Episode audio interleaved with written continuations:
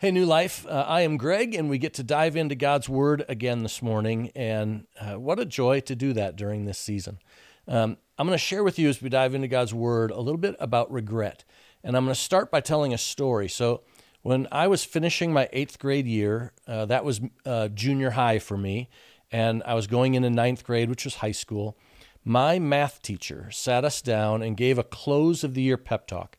And he essentially said, As you go into high school next year, what I want to commission you to do is go in and live life so that you have no regrets. He said so many people they they want to go to a dance but they're afraid so they don't ask anybody or they they want to do choir but they're they're afraid because their group of friends think that's not cool so they don't do it or they want to try out for football and and and they don't do it because they they don't think they're good enough to make the team. He said trying and failing is okay. Do not look back on your high school career, say, I just wish I had did this. Don't do it. He said, live life without regrets. And it was just this short little pep talk to close out my eighth grade year.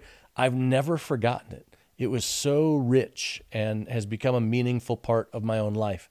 And uh, we dive into God's Word. Jesus was tried before the Sanhedrin on Thursday night. That's the passage that Anne and Bowden did a devotion, great one yesterday morning. And he's tried before the Sanhedrin. Then he is, um, uh, you know, beaten within a context, and then he is tried before Pilate. And so he, he's in the midst of his second trial. Um, it's early morning on Friday, and he's standing before Pilate. And Pilate, Pilate realizes this is an innocent man. He's not asking the same questions the Sanhedrin asked. He's asking, Are you calling yourself a king? That's what he's asking. And he discerns that this is an innocent man. And what is he going to do? And he, he, he, he draws out of a, a custom to say, well, the, the people um, can choose to set one prisoner free on this day because it's the Passover. And so uh, he comes up with this scheme to talk to the people, and he does it for a number of reasons. A, he doesn't think Jesus is guilty. And B, his wife comes to him, says, I've been troubled all night long in a dream, have nothing to do with this man. Have nothing to do with this man. So he really wants to wash his hands of this and somehow release Jesus. He, he, so he tries to pit the people of Israel against the leaders of Israel. And he, he, he, he reinvents this custom and he comes out before the people and he says, You can have one person go free. And I've got two prisoners here. I've got Jesus and I've got Barabbas.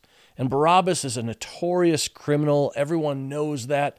And, and Pilate is just assuming the people are going to choose Jesus over Barabbas. There's kind of a neat twist in what's going on. Barabbas uh, in, in Hebrew is actually son of a father. Bar is son, like bar mitzvah, son, and, and Abba is father. So it's Bar Abba or Barabbas, son of a father. So you have a son of a father against the son of God. Who are you going to choose? He assumes the people will choose the Son of God and set him free. But they cry out. They were instigated by, by uh, the Jewish leaders, and so they, they cry out, We want Barabbas! Barabbas! And Pilate can't believe it. He sits back and he thinks, Wait a minute. He actually goes to the people a second time. Wait, wait, wait, wait, wait. Who, who, who do you want me to set free? Barabbas, they cry out. Barabbas. Then he asks, well, what, what do you want me to do with, with this Jesus?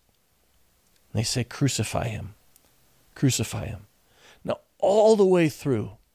Pilate's wanting to let Jesus go. But he doesn't find he doesn't find the gumption inside himself to stand up and make a decision. He's he's constantly uh, watching the politics of it, of not getting the leaders against him, not getting the people against him, not getting Rome against him. How can he seek peace here?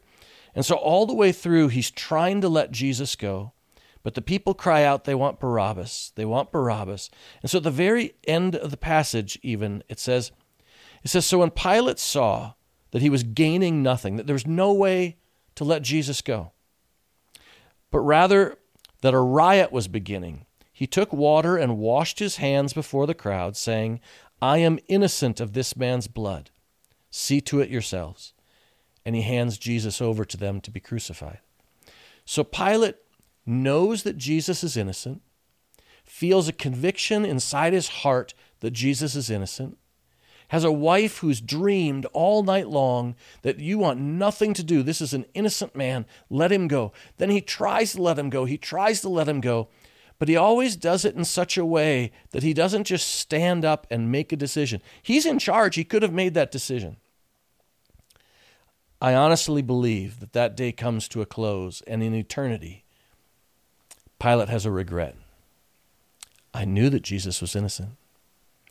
I knew we should have let him go. And yet I didn't let him go. And I guess my point for you and for me is that we would live life without regret. Um, today, you and I know what the good things are we can spend our time on, how to love families and neighbors and love God. We also know the things we can waste time on and live life without regret. Pour yourself into things that matter. That 10 years from now and 20 years from now and into eternity, you look back and you think, you know what? I stood up because I knew that it was right.